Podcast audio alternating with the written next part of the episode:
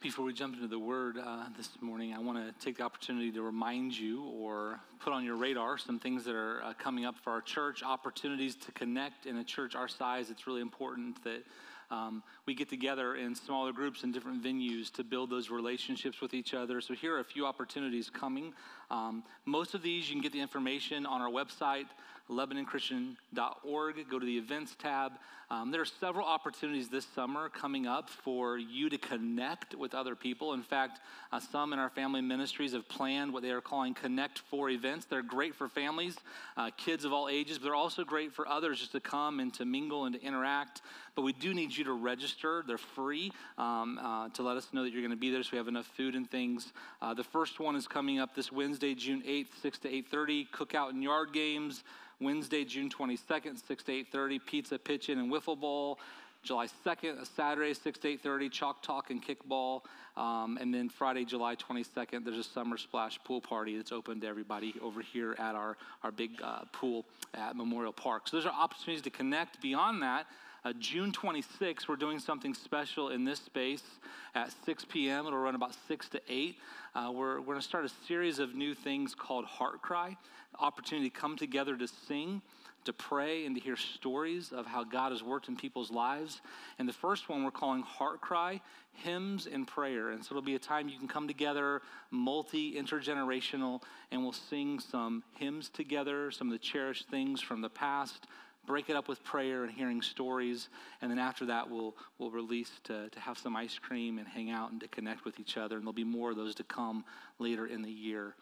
And then beyond that, um, if you want to connect through service, we're still recruiting help for specifically Friday and Saturday for our Habitat Build Week. Uh, that's July, uh, sorry, July, June 17th and 18th. We still need people to sign up again. That's on our events tab of our website.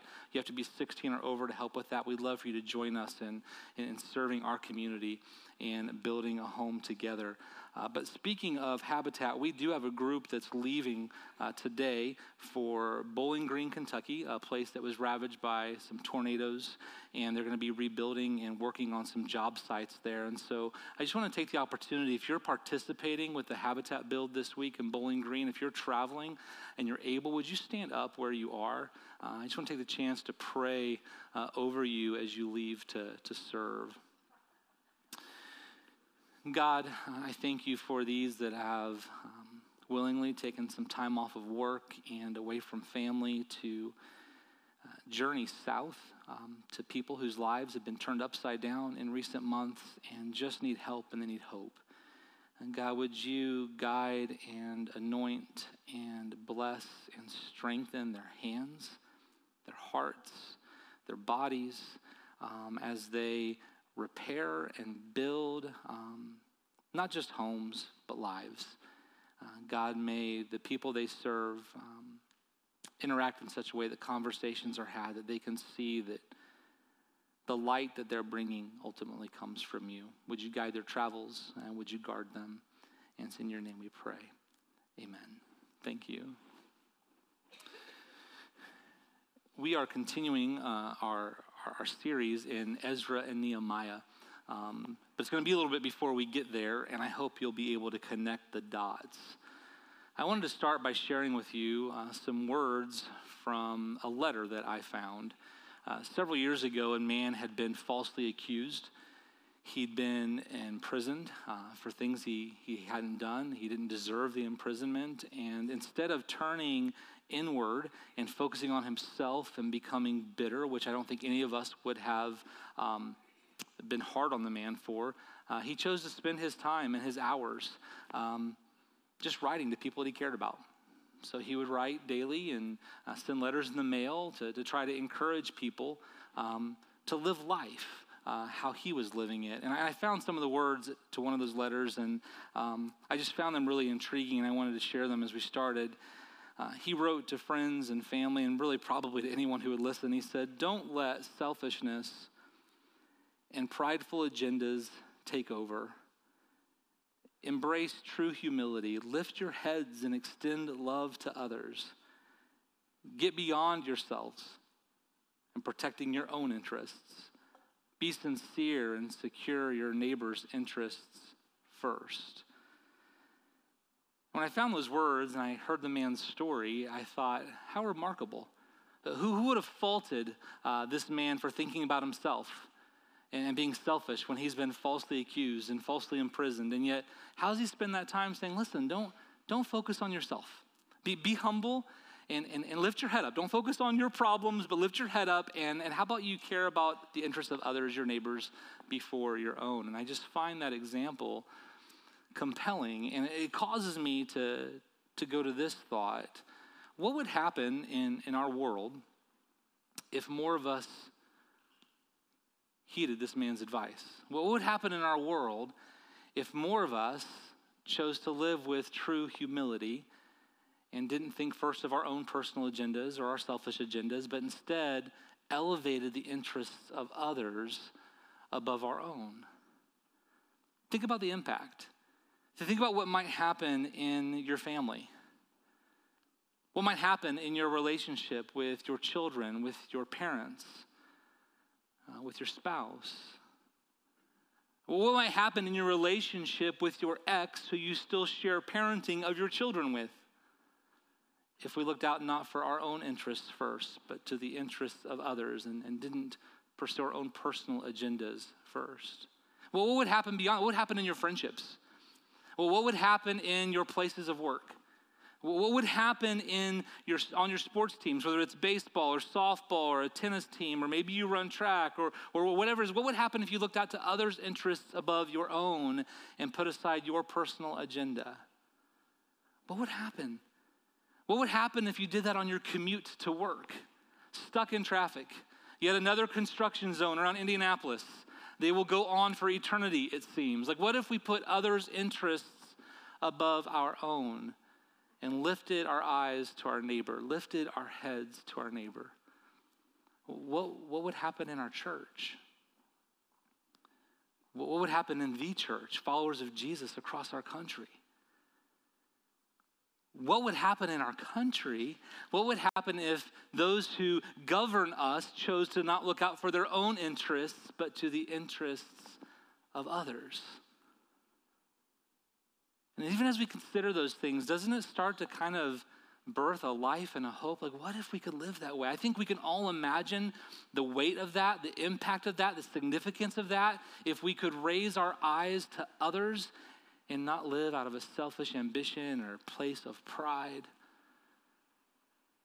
when I was growing up in the 80s and 90s, a popular phrase that I would hear on talk shows. My mother was a teacher, and she, you know, worked hard during the school year, had her summers off, and and oftentimes uh, of a morning, 9, 10 o'clock, uh, before The Price is Right came on, uh, there would be a talk show.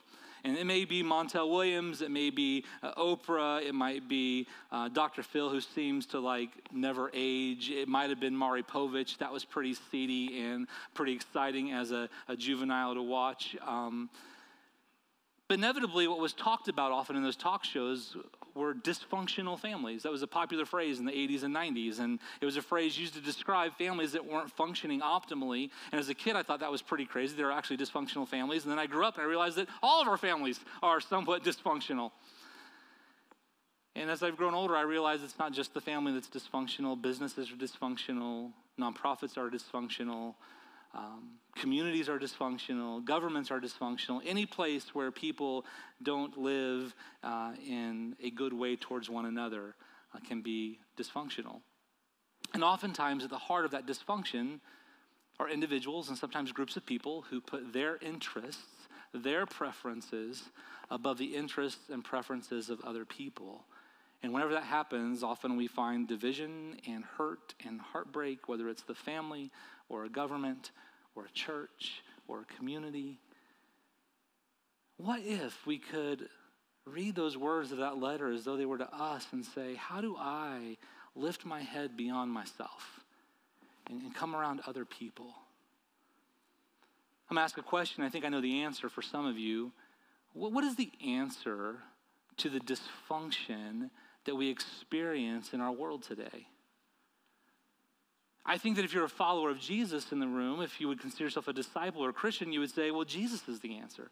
Jesus is the answer. There's an old song, maybe if you're old enough, you remember it. It's Jesus is the answer for the world today. Um, above him, there's no other. Jesus is the way. Old, old, old song. for me anyway. We would say Jesus is the answer. And usually, why that we mean, well, people need to find um, the saving grace of God. They need to turn their lives over to Him, and that changes their lives. And, and most certainly, we often mean that if we kind of treat other people the way Jesus treated other people, then, then that certainly would help. We, we, we don't see in Jesus uh, His own self interest and, and putting them above other people.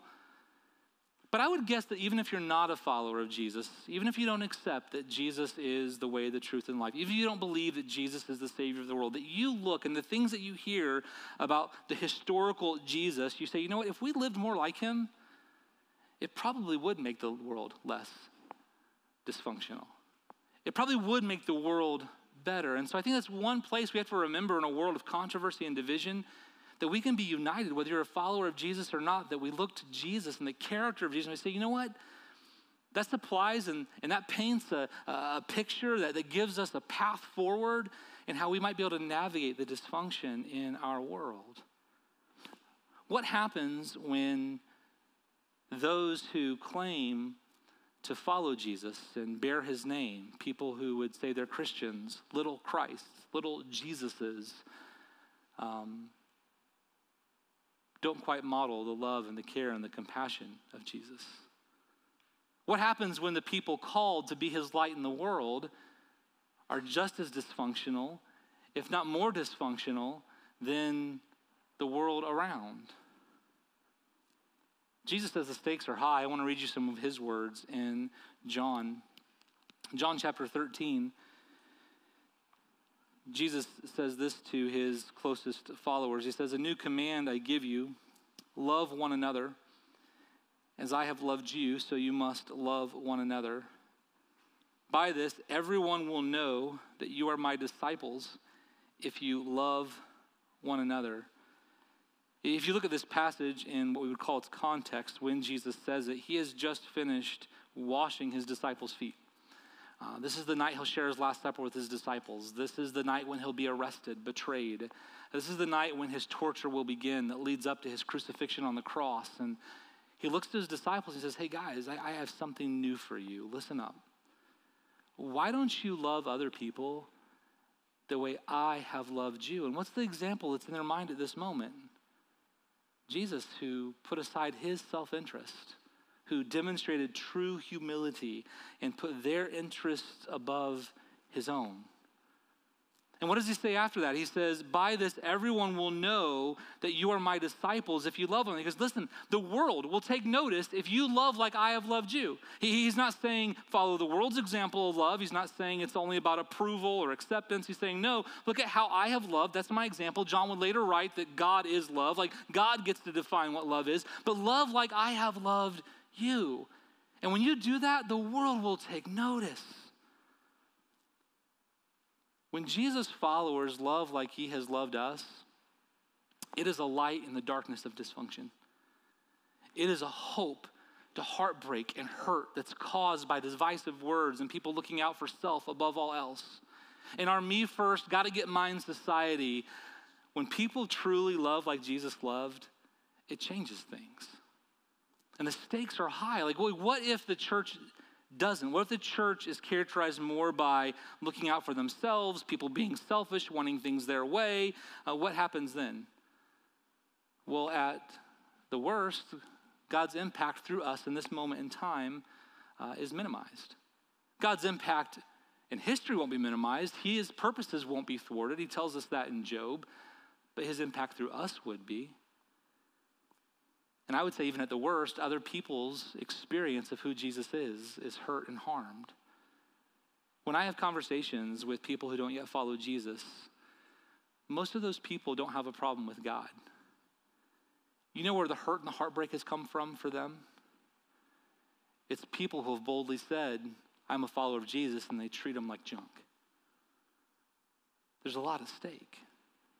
But what happens when those who love Jesus genuinely strive, imperfectly, but genuinely strive to love others as Jesus loved them and put others' interests above their own and, and live with humility, we, we see communities changed. We, we see children fostered. We see hungry fed. We see unity in a world of division. And it's so powerful.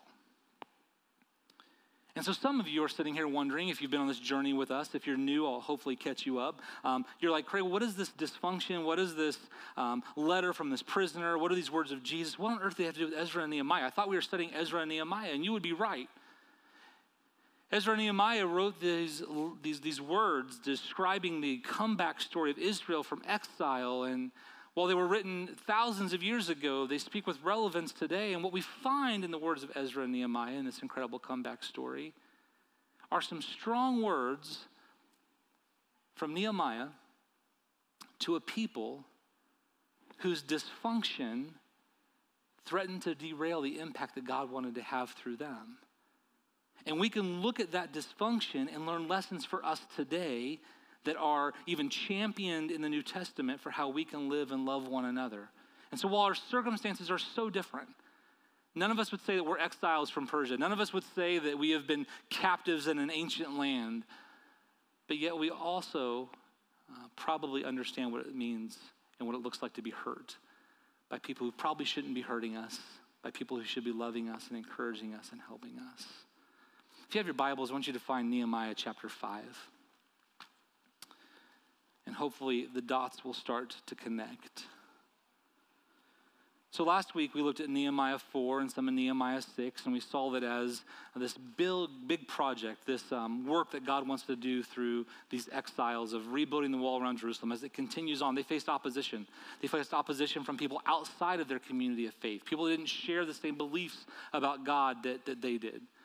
Um, we named them last week Sanballat, Tobiah, Geshem, and, and, and, others, and how people who didn't love God, who didn't worship God, who didn't trust and follow God, wanted the work to stop. But something happens in chapter 5. We realize that the enemy is not outside the people of God, it's, it's inside. Look at the first five verses of Nehemiah 5. Now the men and their wives raised a great outcry against their fellow Jews. Some were saying, We and our sons and daughters are numerous. In order for us to eat and stay alive, we must get grain. Others were saying, We are mortgaging our fields, our vineyards, and our homes to get grain during the famine. Still, others were saying, We have had to borrow money to pay the king's tax on our fields and vineyards. Although we are of the same flesh and blood as our fellow Jews, and though our children are as good as theirs, yet we have, we, we have to subject our sons and daughters to slavery. Some of our daughters have already been enslaved, but we are powerless because our fields and our vineyards belong to others. So, so here's the setup men and women, husbands and wives, raise up this loud outcry to try to get Nehemiah's attention. Now, we sometimes think of outcry as trying to raise awareness or just get attention on something, but this word outcry is even deeper than that. It means it's a great cry for help, it is a cry of distress. So, so here are these men and women who are raising this cry of desperation for help. And who's it against? Their fellow Jews. So we have Jews, worshipers of God, crying out for help because their fellow worshipers of God are hurting them and harming them. There's mistreatment within the community of faith.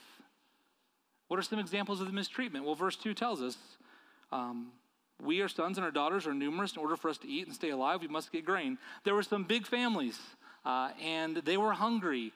We learn in verse 3 that there was a famine, there was a shortage. And the very nature of supply and demand, which was in effect way back in, in uh, 400 BC, same thing applies today. When supplies are limited, costs go up. I think we know a little bit about that right now, don't we?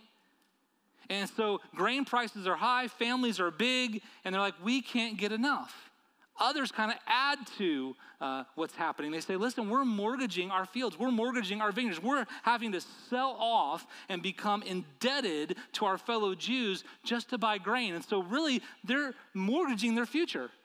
Maybe their fields, maybe their vineyards weren't yielding crops during the famine. They would in the future, but just to survive, even to see the future, they had to sell them off. But it gets worse than that. They had the burden of taxation.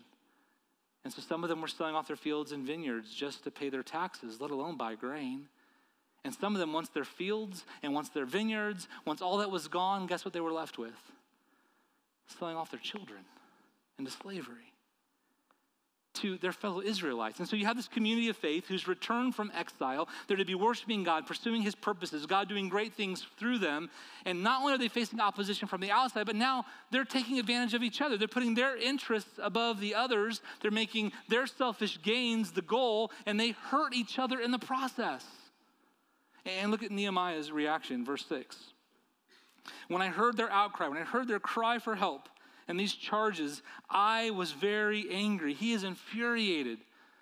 But what I love about Nehemiah, he is a man who just walks with such grace. And it says he pondered them in his mind. Maybe your Bible says he sought counsel with himself. He got away to not to act rashly, not to act out of rage, but to say, what am I going to do about this? And I would guess, the text doesn't tell us this, but I would guess that Nehemiah probably prayed because the pattern we see previously in Nehemiah's life. Regardless, Nehemiah gets away. He thinks about these things, and then he comes back. It says, he then accused the nobles and officials. I told them, You are charging your own people interest, which, by the way, was against the law of Moses. Leviticus, I believe it's chapter 23, so that you could lend to your neighbor, but you could not charge him interest. So I called together a large meeting to deal with them and said, As far as possible, we bought back our fellow Jews who were sold to the Gentiles. Now you are selling your own people only for them to be sold back to us. Like, this is ridiculous, Nehemiah says. And they kept quiet because they could find nothing to say. They know they're guilty as charged. So he continues What you are doing is not right. Shouldn't you walk in the fear of our God to avoid the reproach of our Gentile enemies? He says, Listen, shouldn't you live in response to the greatness of God, out of awe for God, out of fear of God? Shouldn't that be your motivation? And shouldn't that keep you from doing what you're doing? And if that's not enough, what about the reproach of the Gentiles? What about our reputation with people who don't yet know Jesus? Shouldn't we live out of respect for who God is so it has a positive influence on the people around us? He says, I and my brothers and my men were also lending the people money and grain.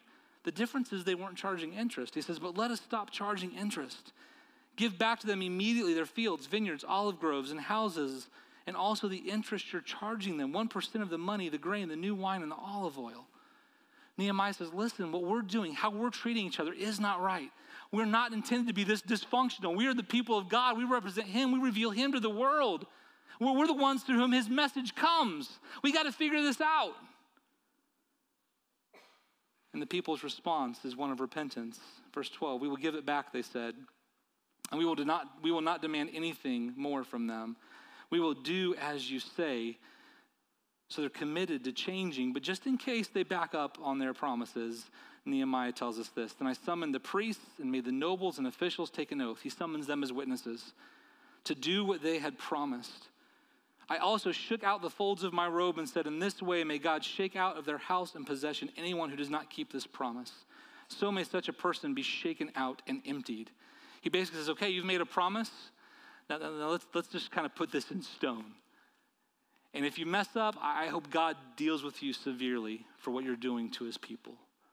And look at their response into verse 13. At this, the whole assembly said, Amen, which means, Let it be as you have said. And they praised the Lord, and the people did as they had promised.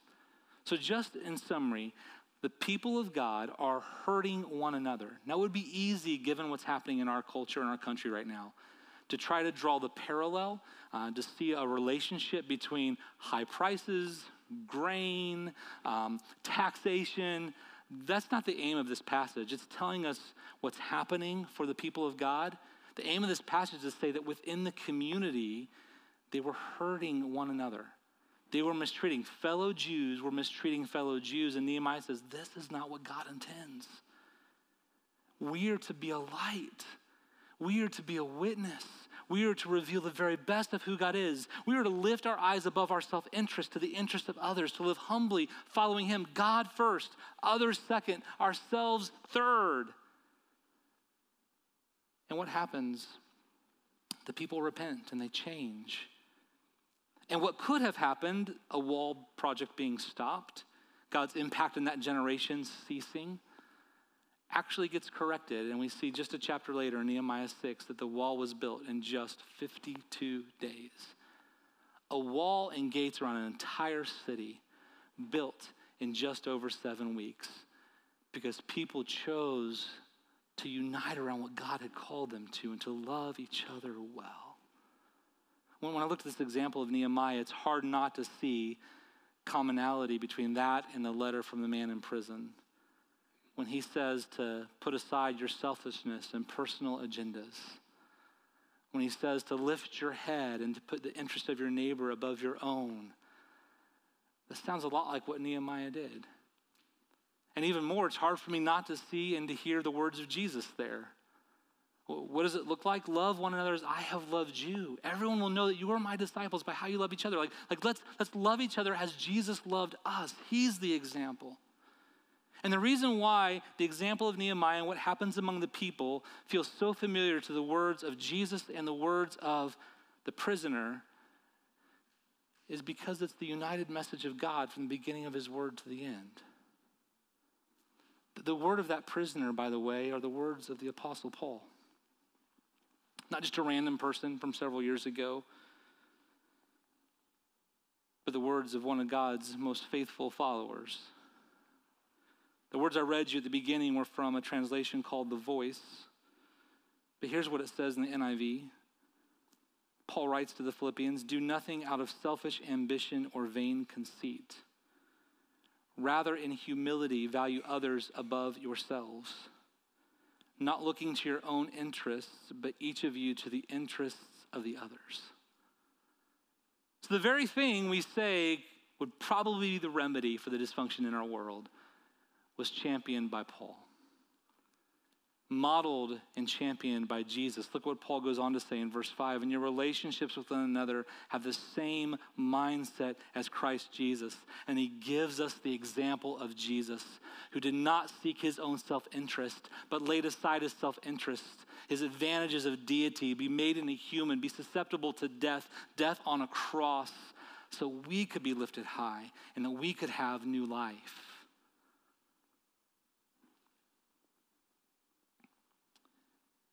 There's dysfunction in our world.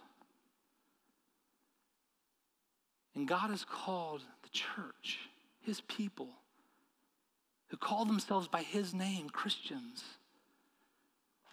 to be the ones who model what a true community of healthy and whole relationships look like. To go into the world and help others experience that same wholeness. That as we love one another, as Jesus himself loved us, that we shine that example for the world and we create something that's so compelling that people want to be a part of it.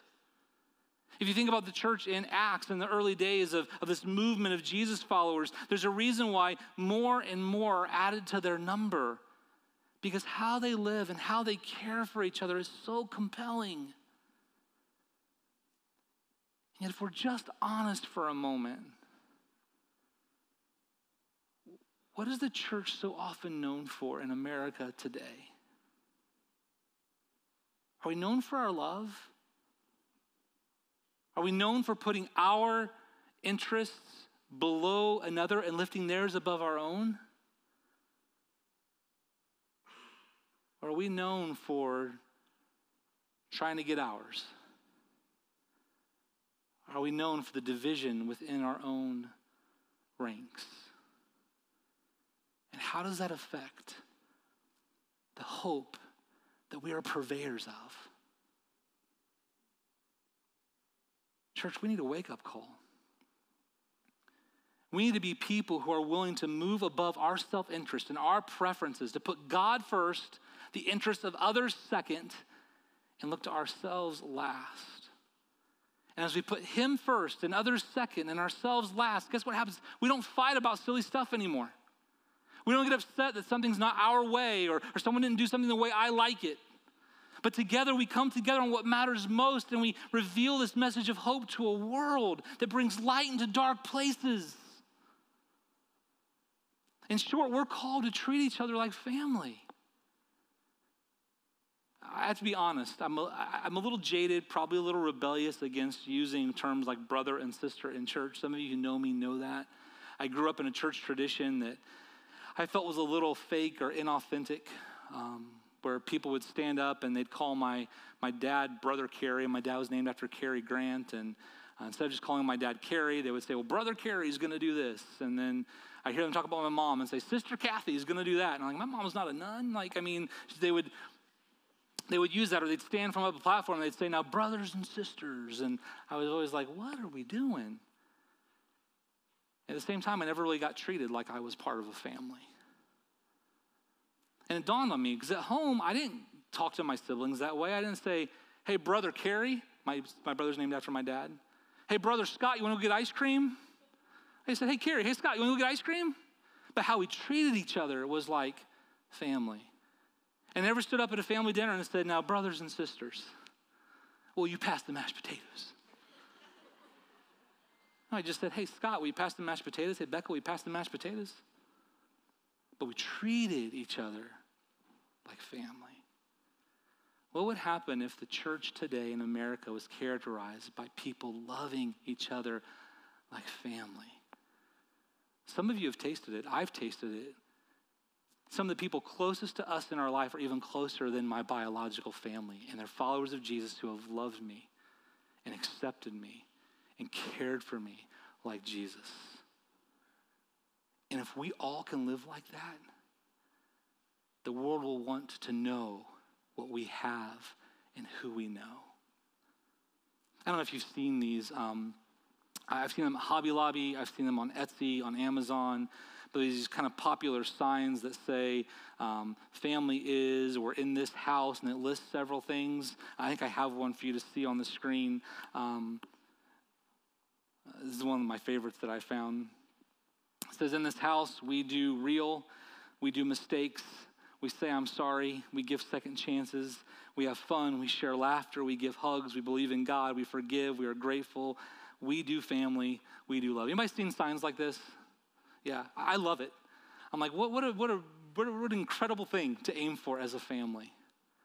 And we know that if you look at that list, if you even think about your own family where those things are missing, chances are uh, that's where you experience some dysfunction, and chances are that's where someone's self interests have risen above the interests of others. But I can't help but look at this and think, what if we just change the first words to in this church or in the church? At Lebanon Christian Church, we do real. We do mistakes. We say, I'm sorry. We give second chances. We have fun. We share laughter. We give hugs. We believe in God. We forgive. We are grateful. We do family. We do love. It would be incredible if that described not just us, but the community of faith across our country and across our world. But here's what needs to happen to get there. I think there needs to be a spirit of repentance, like Nehemiah was calling for.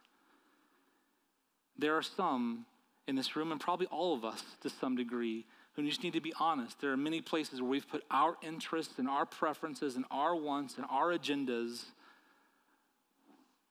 above others. And we need to go to people, we need to seek them out, we need to say, I'm sorry. This is not about me. This is all about Him, and I want to love you like Christ has loved you. There probably needs to be some apologies, not just in our church, but in every church, that we can unite around what matters most. Will we together love each other like family? A second thing that probably needs to happen is that if you're not yet a part of that family, I'd I want you to see that God wants you in his family. I love the picture of adoption in Scripture. We are called children of God, He's adopted us as children. Here's one of the most powerful things about adoption is that when someone adopts a child, there is no other way but to see that they want that child. Listen, I love my boys, and I wanted my boys. Um, but I didn't really have a whole lot of part in Audrey getting pregnant. Well, I did have a part in it, but it wasn't like it was a, a huge, a huge sacrifice. Um, that'll start rumors, but it wasn't like it was a huge sacrifice. And to be completely honest, I, mean, I think we've shared this story with our boys. Like when we first learned that Audrey was going to be having a baby, and for those of you that have struggled with fertility issues, you will not understand this, and you'll see how hard my heart was at one point in our lives. Like, I wept. I was like, I'm not ready to be a dad. I didn't see the blessing that it was. Now, obviously, once he was born, our lives changed, and Uh, I wouldn't want to give up either of my boys for anything. Um, but the stories of people I know who have adopted children, they never wrestled with that. That kid knows my mom, my dad, they wanted me. I think it's powerful. That's the picture that's used in Scripture of God. We are adopted. He wants you. The God who made you wants you to experience Him and the fullness of His life, the power of His Son, and, and what the forgiveness means that He offers to you. He wants you to experience that. And He makes that offer free and open, available to all of us if we will come to Him, believe in Him, turn from our sin and our brokenness, and follow Him.